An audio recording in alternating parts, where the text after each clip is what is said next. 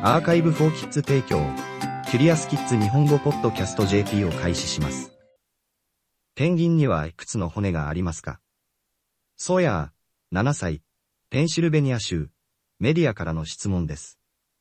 答えてくれる先生は、ジュリー・シェルドン先生です。動物園と野生動物の獣医として、私は時々ペンギンの世話をします。野生と水族館、動物園の両方で。骨折したり、病気になったり、動けなくなったりする可能性のある怪我をした鳥のレントゲン写真を撮らなければならないとき、私はいつも魅了されます。ペンギンは単純な魚雷の形をした、氷の上をよたよた歩く人のように見えるかもしれませんが、実際にはその体は非常に複雑です。犬や猫のように、毎日出会う可能性のある人や動物のようには見えませんが、骨格や関節は似ています。膝や肘もありますが、骨の数は約半分です。人間の骨格は206個の骨で作られています。ペンギンは全身に112個の骨しか持っていません。すべての鳥は飛行のために進化し、羽、翼、そして空高く舞い上がることを可能にする体を持っていました。ペンギンは離陸を達成するために、時間の経過とともに骨格内の骨が少なくなるように進化しました。彼らはどうやってそれをしたのでしょう。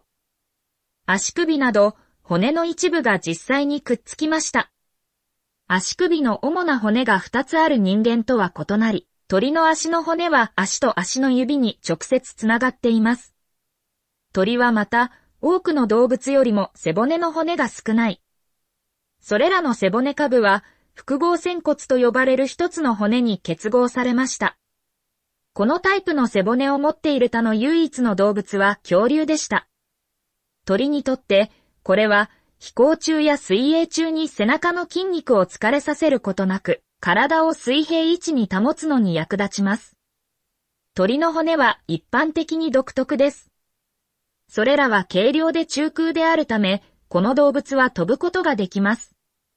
鳥は飛ぶなどの激しい活動のために大量の酸素を必要とするため、鳥の骨は空気のためのスペースで満たされ、肺を囲む9つの機能と呼ぶ空気袋もあります。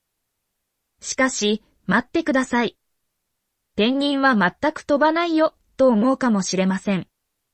そうです。彼らは陸上と水中での生活のために進化しました。そして彼らは他の多くの鳥と比較して独特の骨格を持っています。恐竜が約6600万年前に絶滅した直後に出現した最初のペンギンは飛べない鳥でした。1000万年後、彼らは素晴らしい水泳選手になりました。現在の種は生活時間の最大75%を海で過ごします。それは彼らが食物を探すために水中に潜ることができるように彼らがより重く成長しなければならなかったことを意味しました。ペンギンは飛んでいる鳥が持っているようなエアポケットを持たない密で重い骨を発達させました。それは彼らの肺の周りの空気袋を補うのに役立ちました。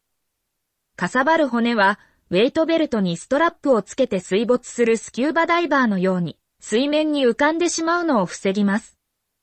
ペンギンの羽も異なります。なぜなら、これらの鳥は空に舞い上がるのではなく、泳ぐ必要があるからです。ペンギンの羽は、飛んでいる鳥のように曲がらない、短くて平らで硬いヒレのように変形しました。また、他の鳥よりも骨が少ないです。彼らの翼はパドルのように機能し、高速で水の中を駆け抜けるのを助けます。ジェンツーペンギンは時速22マイル、35.4km まで速く泳ぐことができます。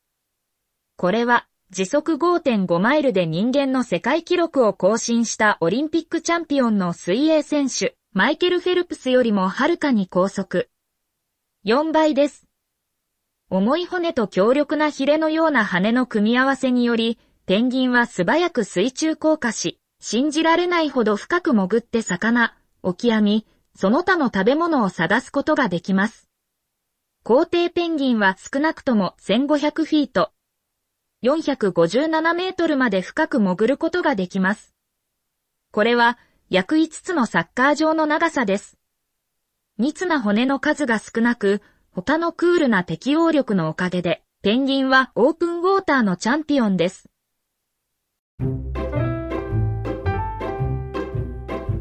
キュリアスキッズ日本語ポッドキャスト JP を終わります。この記事は、クリエイティブコモンズライセンス CCL の下でザ・カンバセーションと各著作者からの承認に基づき再発行されています。日本語訳は、アーカイブフォーキッズの翻訳責任で行われています。ウェブサイトでオリジナルの記事を読めます。